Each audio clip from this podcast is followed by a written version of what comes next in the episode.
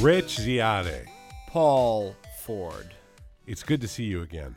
It's always good to see you, Paul. Everybody, this is Track Changes, the official podcast of Postlight, a digital product studio at 101 Fifth Avenue in New York City. You're throwing the address out. I'm proud of that address, not going to lie. It's a sexy address. 101 Fifth Avenue. Yeah. Sounds like we should sell something like golden handbags. Scarves. Yeah, woven from digital dreams. Yeah, yeah. But instead, what we do is create digital products like the things that you have uh, on your phone or platforms that you use to, I don't know, Book ho- tickets. book tickets. Yeah, that's a good one. Booking Yeah. tickets. You've you've done some ticket booking work in your life, right? Um, played around with it, advised on it, but not built it. You've never personally booked a ticket. Oh, booked a ticket. Yeah, of course. No, no, no. I mean, I was actually you. You answered. As the, a consumer. yeah, you answered the real Oh. question I had. But you've Abs- advised. Absolutely. do you have opinions on ticket booking? I don't. Okay, good, because that's not what we're talking about today. No, no. We're going to talk about the media today. Okay. It's a great subject that everybody loves.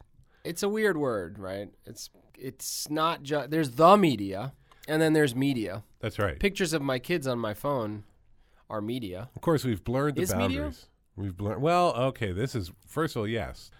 It's a it's a weird Latin plural that gets everybody in trouble. Yeah. But honestly, nobody should do that anymore. Just just go with media as a thing, Yeah. not as a plural. Right. It's the media. And, I- It's strange days for the media, and I think that's why we wanted to talk about it. well, we should we should talk about that. And media is a big part of our business. We do a lot of work for media. That's true. It's very blurry. You know, it used to be that work for media meant come and set up a blog or build a CMS, build a content management system. I'll put my articles in, I'll take what I know how to do, Right. and I'll do it over here in this little box, and we'll publish that on the World Wide Web. That's. It's more complicated than that. Well, and it also means ads now. Just the word media, if you say, well, he's a media person, that could mean that it's a professional digital supply side advertising person. Absolutely. So, Rich, that's the thing, right? You've got these old school, often newspapers, publications, and they have to participate on the web. And now that means all kinds of things. That means words, articles, but it also means video, it means podcasts. Sure. And so that whole system has changed. And I often, we do work to help people. We do work to help people with their video strategy and so on. And, and what you'd notice as you talk to big organizations is they're feeling pressure from places like Netflix or YouTube to get that attention. It's a fascinating shift that is now, I think, accelerating. I think there was a day when it was more thought about, well, how do we save the media because of the web and because people aren't buying newspapers? And that was the narrative for a really long time. That's right. It was a defensive pose. So that was the first Correct. thing. a sector, an entire industry was under threat. Like, and it felt that there was a term, it was going to be very wasteful to go digital. Right. and that a lot of good things were going to go out of the world. And they were right. Correct. And what you see today, I mean, the best way to sum it up is this isn't just about how does media save itself. This is about how technology has swallowed it whole and is, in fact, taking the wheel. Um, the best way to sum it up was uh, Ryan Gosling, Sure. thanking Jeff Bezos, who was in Right. one of the front row tables at the Golden Globes, Jeff Bezos, known as the owner of the Washington Post, and Amazon. Amazon. Uh, Yeah, the founder of the, s- The Amazon. founder of Amazon. And you look at a business like a Netflix, which thought it was a mail, a DVD mail envelope business. You, you just subscribed and they just kept giving you DVDs back and forth and back and forth. And then it reinvented itself to stream the video. So they had to go sign these deals, right? And there's a quote I love from their, I think their chief content officer. So they're signing deals. So they have to go to Universal and go to Paramount and go to all the different production companies that own the content. And they're signing deals, and the deals are time limited. So every month, there's always an article on The Verge or somewhere where they say they tell you what's coming off of Netflix and what's coming on next month. So I got a notification on my phone that Peppa Pig was coming on. Ooh, So, Okay, we have Which is little big kids. news, this by is the big way. news. all right. So, Do you want to talk about Peppa Pig for a minute? we, should we? I think it pr- deserves an aside. Are your doesn't it? kids really into Peppa Pig? They love Peppa Pig. My and pi- my kids are coming off. L- uh, For the people who don't have children, Peppa Pig is a little pig. we got to keep this under 30 seconds, Yeah, Paul. she's very British, and the entire show is just Daddy Pig, who I share an affinity with because he's an overweight, sort of useless guy.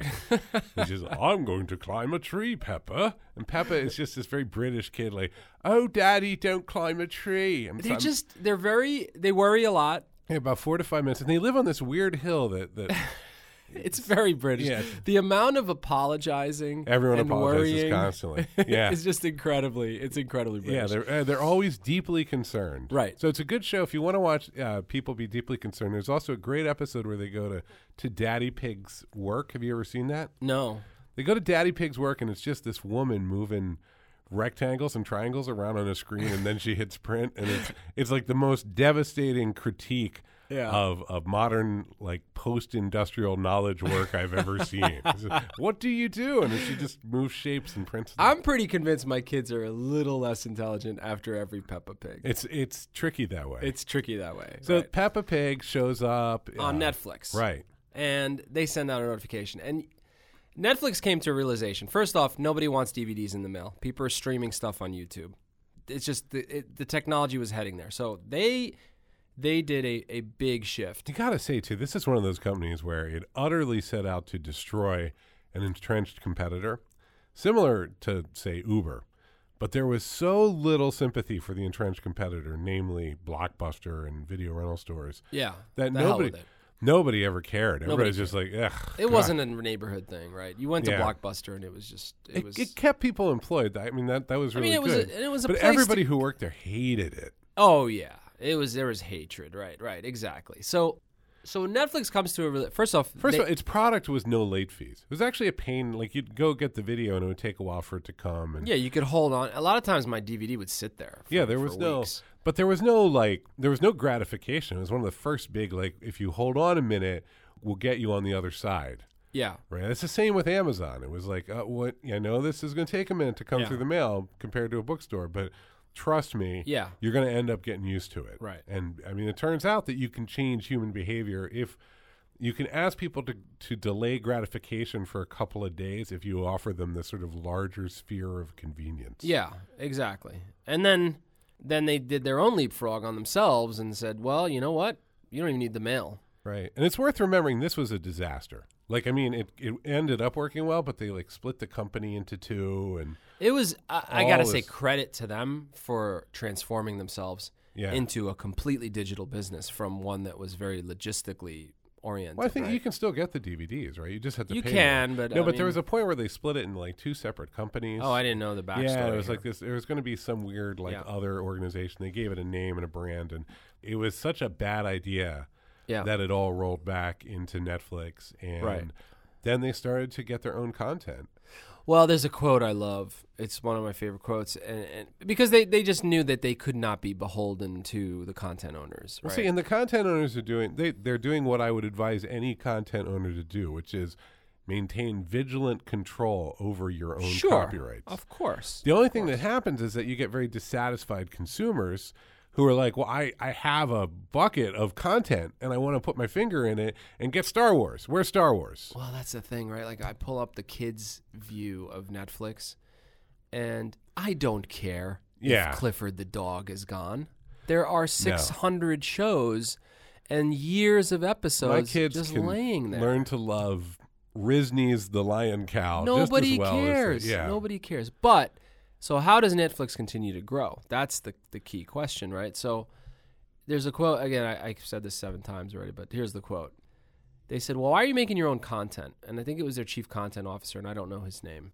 And he said, "We have to become HBO before HBO becomes us." Fair.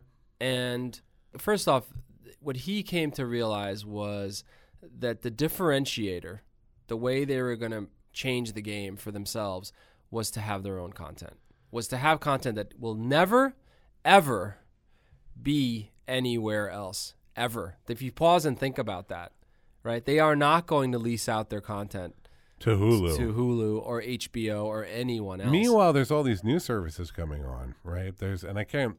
This is bad because we forgot the chief content officer's name, but I can't remember their names because they're all very hard to distinguish. And the way I, I noticed one of them was I paid Hulu for the Criterion Collection Mm-hmm.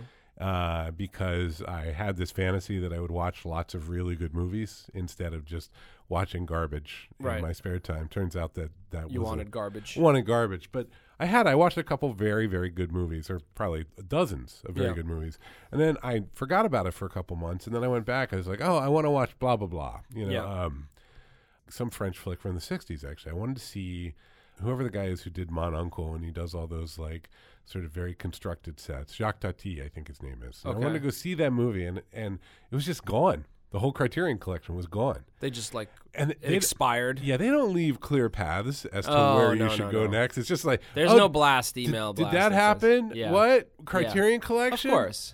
Oh, we never had that really. Right. Yeah, and then the, so I go to the Criterion website, and it's over on some new. I think it's owned by. Um, this is how vague it is. It's like on something that's like you know like a Time Warner cable, which I guess is now called Spectrum effort or Right. or something where you can go and get the Criterion collection and all these subscribe other or like whatever. good films. Yeah. Yeah. and it's like I don't know X bucks a month, and it's the cognitive cost of another subscription service, Yeah. especially because TV is just a little exhausting. Yeah. Like Netflix alone, I spend more time looking for things than I do watching them.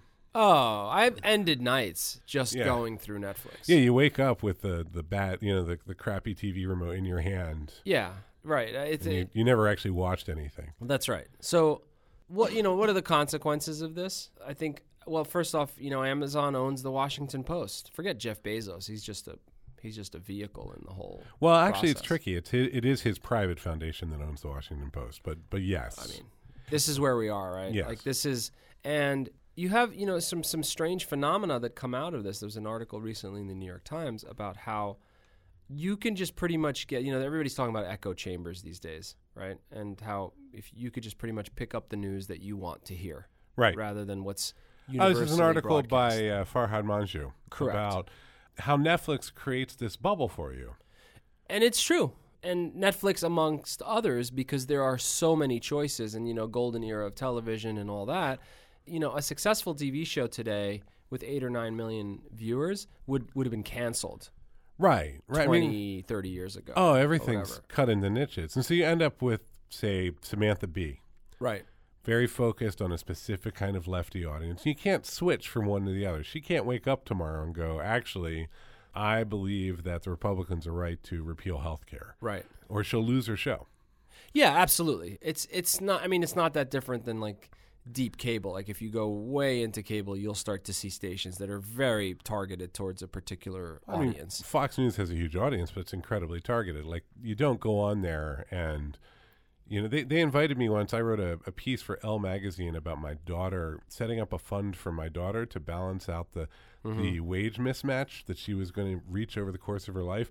And I got a call from Fox and Friends, and they were like, "You want to come on talk about that?" I'm like, oh, "No, my, you said no. oh my God, no! To hell with them. Right. They're right, right. garbage. Literally, like I was polite, but it's just like, my God, what am I Well- going to do? I'm going to go on and have you just scream at me for 20 minutes? They're garbage to you. For your ni- niche, I mean, this, you, that's just not you're not the guy. Unless I really wanted to promote myself, I just don't have. I'm not wired quite that way. I mean, there are probably others that think you're garbage. lots of people do. Well, I, I mean, No, but that- that anytime fall you- into no- other circles, no, right? no, you no, have but, a like, particular viewpoint that I've you're, s- you're not shy about. I have a set of beliefs that that I can't really shut my mouth about, and that pisses people off. right. And I'm also in the media, and I have a good job, and that pisses people off if they are not. In You the should media. have no money.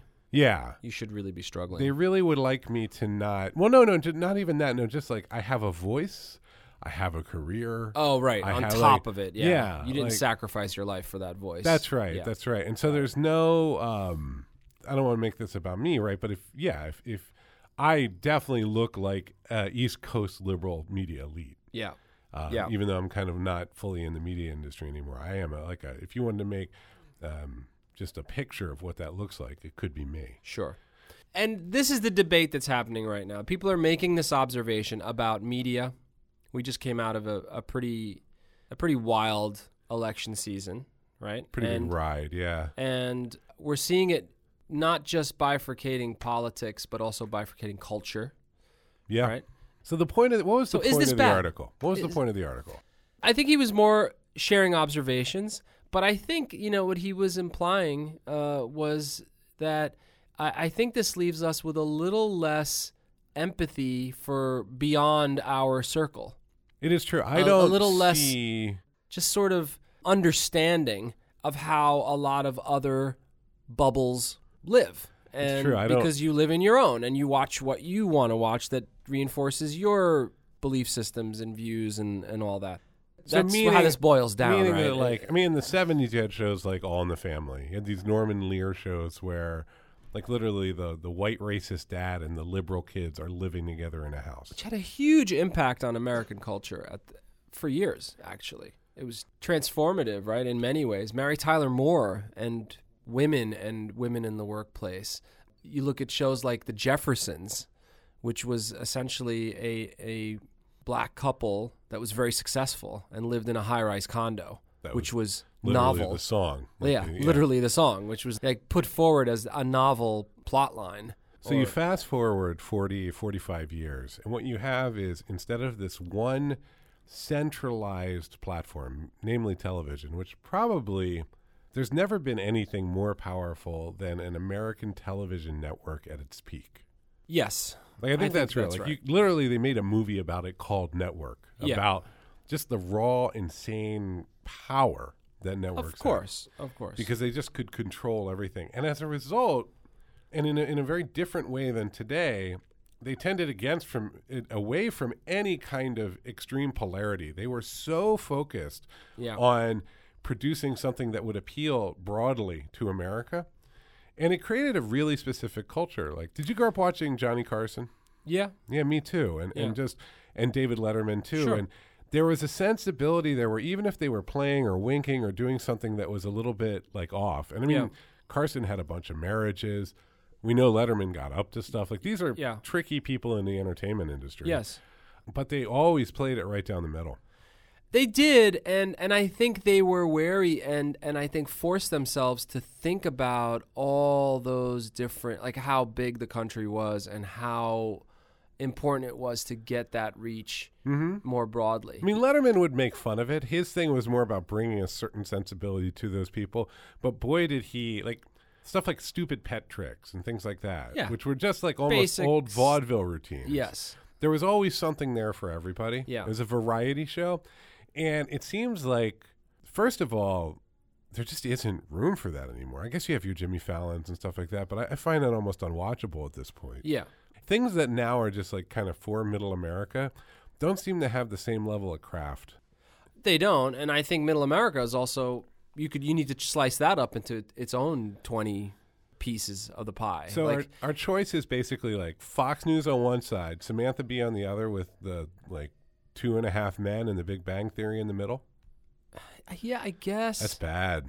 I guess. I mean, I, I think I think it's even more new. I mean, look, I don't have the stats in front of me, but the amount of time people are s- are just scrolling up their Facebook feed is way. I think I think it exceeds Well, I think time on television. Facebook is now all three networks of TV in the 70s. It is, and if you look at if you think about how Facebook is designed, there aren't multiple channels. It Uh, pretends that it has no broadcast capabilities, essentially, that it's only individuals broadcasting to each other.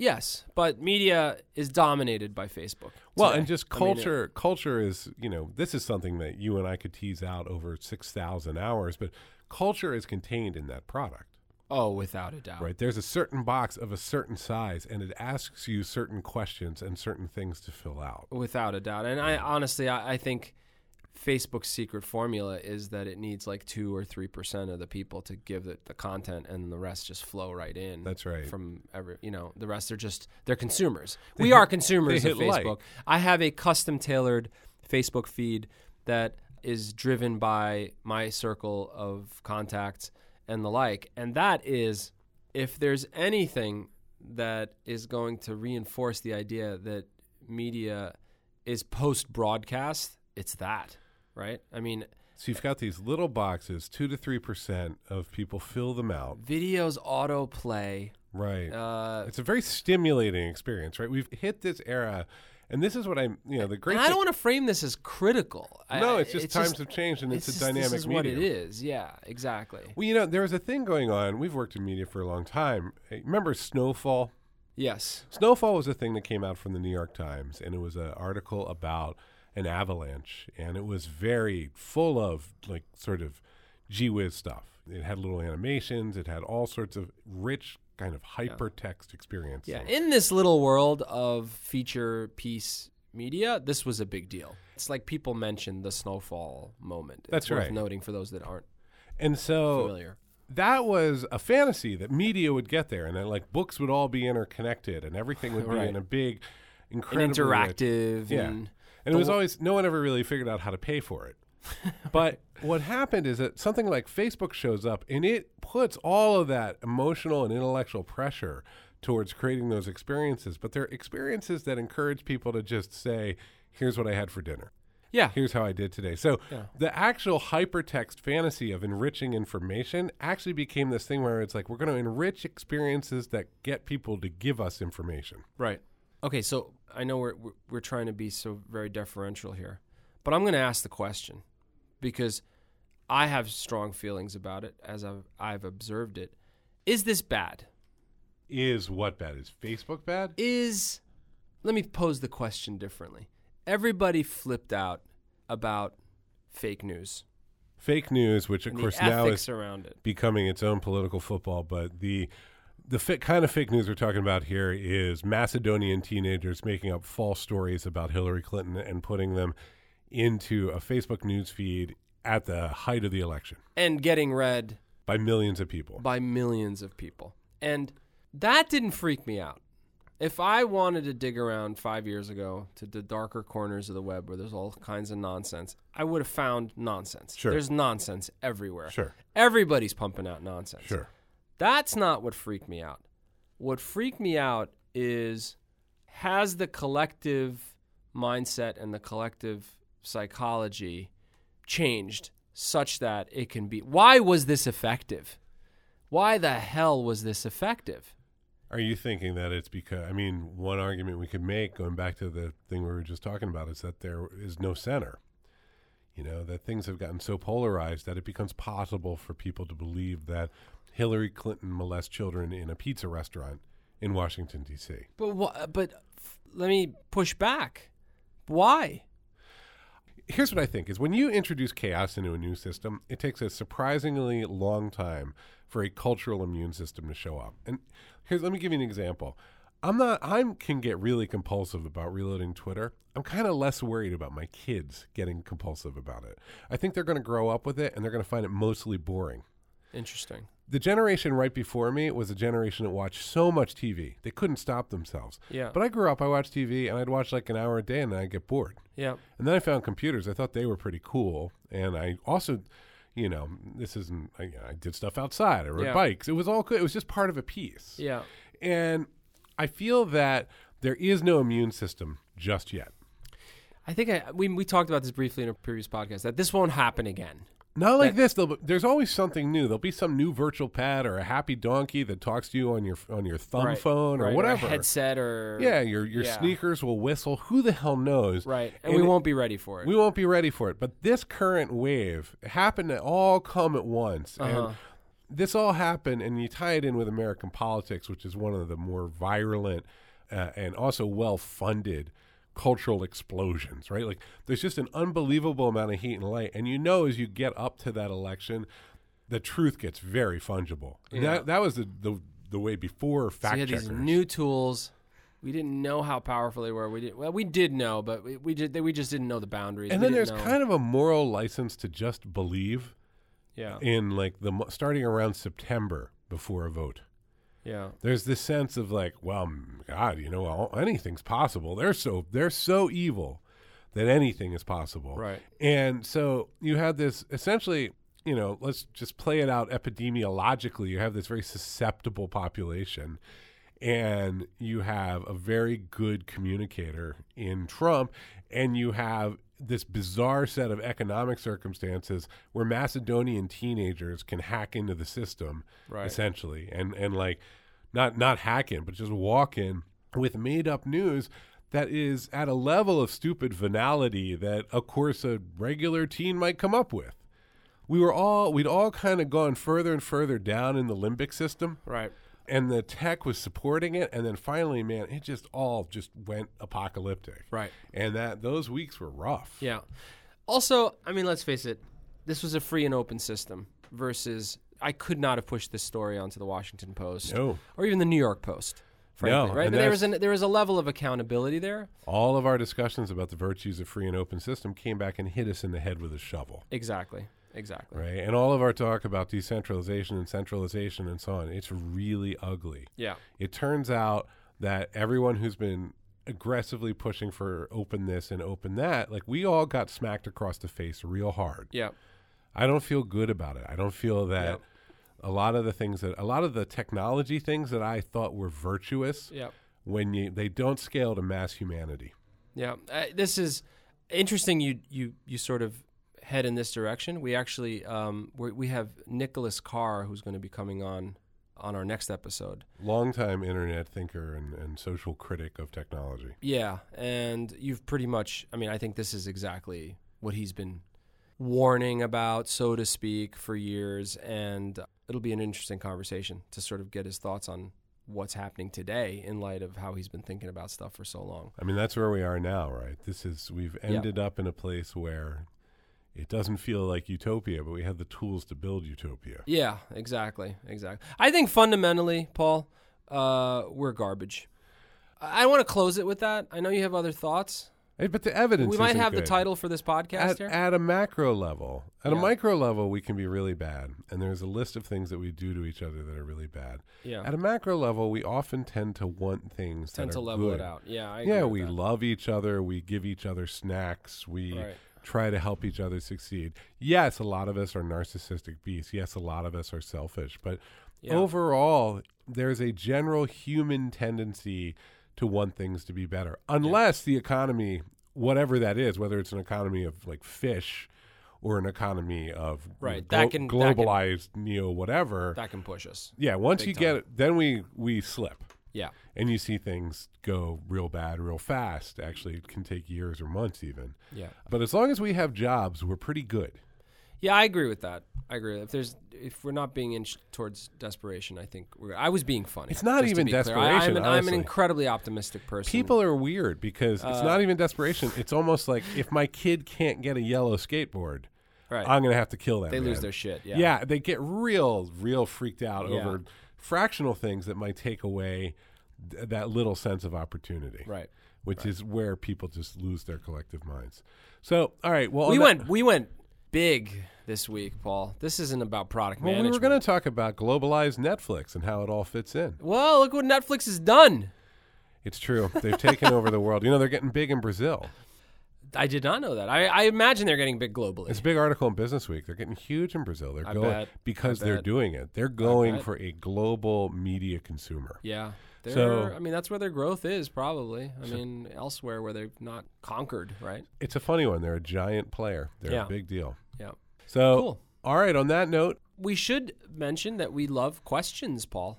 yes, send an email to hello at postlight.com. Yeah. We had a long debate about should we keep saying contact at Hello postlight.com? at postlight.com. hello at postlight.com. Both work, but please, hello sounds so much warmer. Anything you need, just get in touch. My name Yes. is Paul Ford. I'm Rich Ciotti. And this has been Track Changes, the podcast of Postlight, a digital product studio at 101 Fifth Avenue in New York City. Loving the address. Hello at postlight.com. We're glad to hear from you. And go ahead and rate us on iTunes if it suits your fancy.